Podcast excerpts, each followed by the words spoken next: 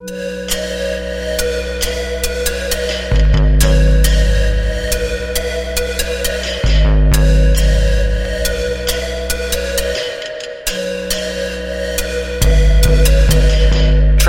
America and I can't leave.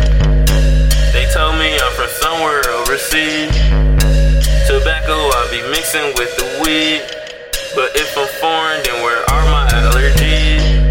As a youngin' jumping in a pile of leaves. Got no rashes when I climbed up on a tree. No allergic reaction when I ate wild berries.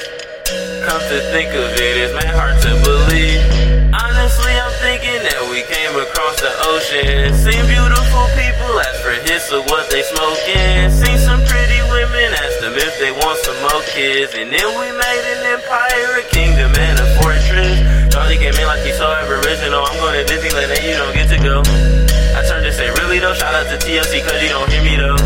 I switched my vibrations, I changed my life, now I'm living through videos. I'm ridding my aura of negative energy, cleansing me critical. Hey, I just got some ganja. I wish the president was still Obama.